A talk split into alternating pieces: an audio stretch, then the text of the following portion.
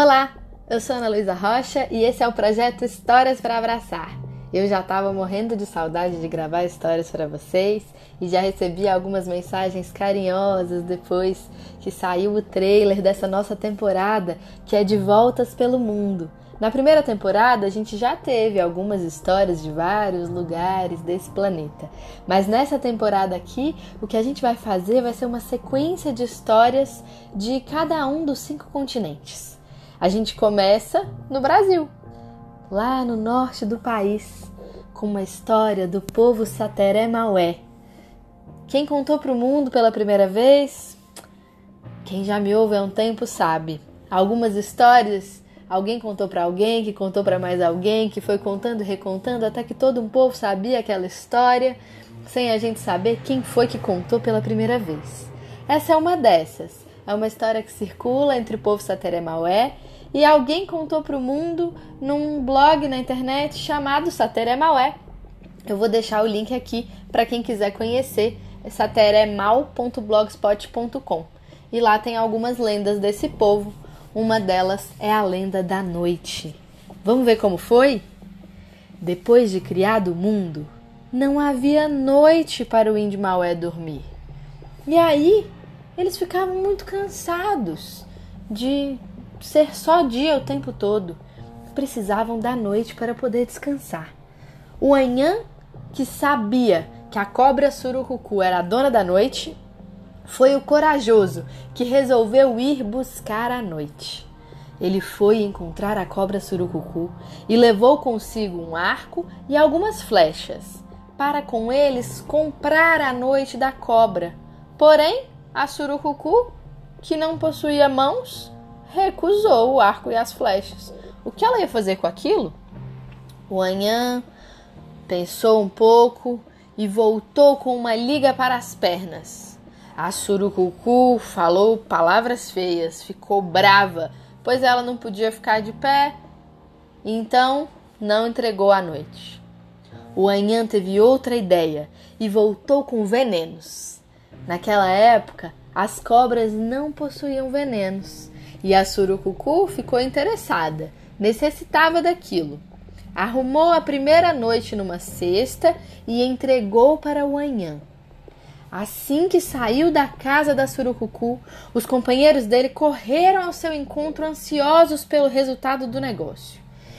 O anhã fora recomendado pela surucucu que só abrisse a cesta em casa no entanto, os seus companheiros tanto insistiram, tanto insistiram para ele abrir a cesta que acabaram por conseguir.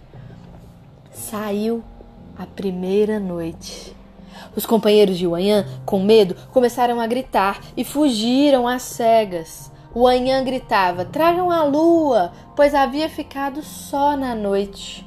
Então, os parentes da Surucucu, a Jararaca, Lacral, centopeias, que já haviam dividido o veneno entre si, e todas as outras cobras foram experimentá-lo em Uanhã, menos a cutimboia, pois ela era muito brava, então não ganhou veneno para que não mordesse todos os maués.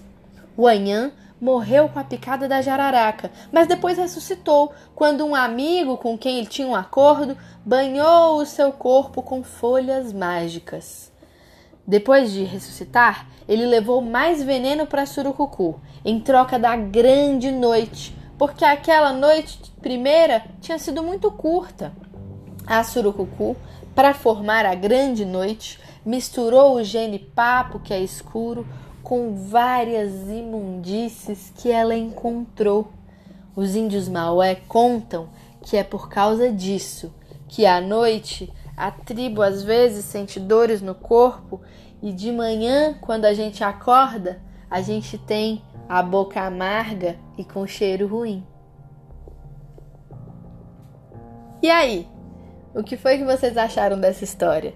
Eu já tinha ouvido outras explicações para como foi que surgiu a noite, mas eu nunca tinha ouvido uma explicação do porquê que a gente acorda com um cheiro ruim na boca. Espero que vocês tenham se divertido nesse passeio do Wanhan nas negociações dele com a cobra surucucu.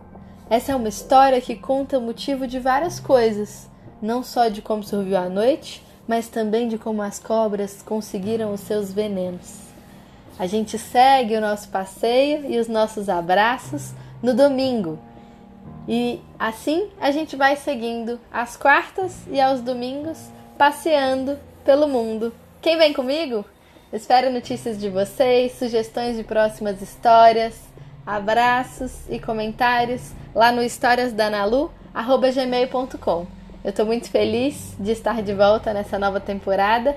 Espero que vocês tenham gostado também. E para quem está chegando agora, sejam muito bem-vindos e bem-vindas também ao Histórias para Abraçar. A gente teve uma primeira temporada com 100 episódios que segue no ar para quem quiser ouvir ou reouvir as suas histórias preferidas. Um beijo e até a próxima história!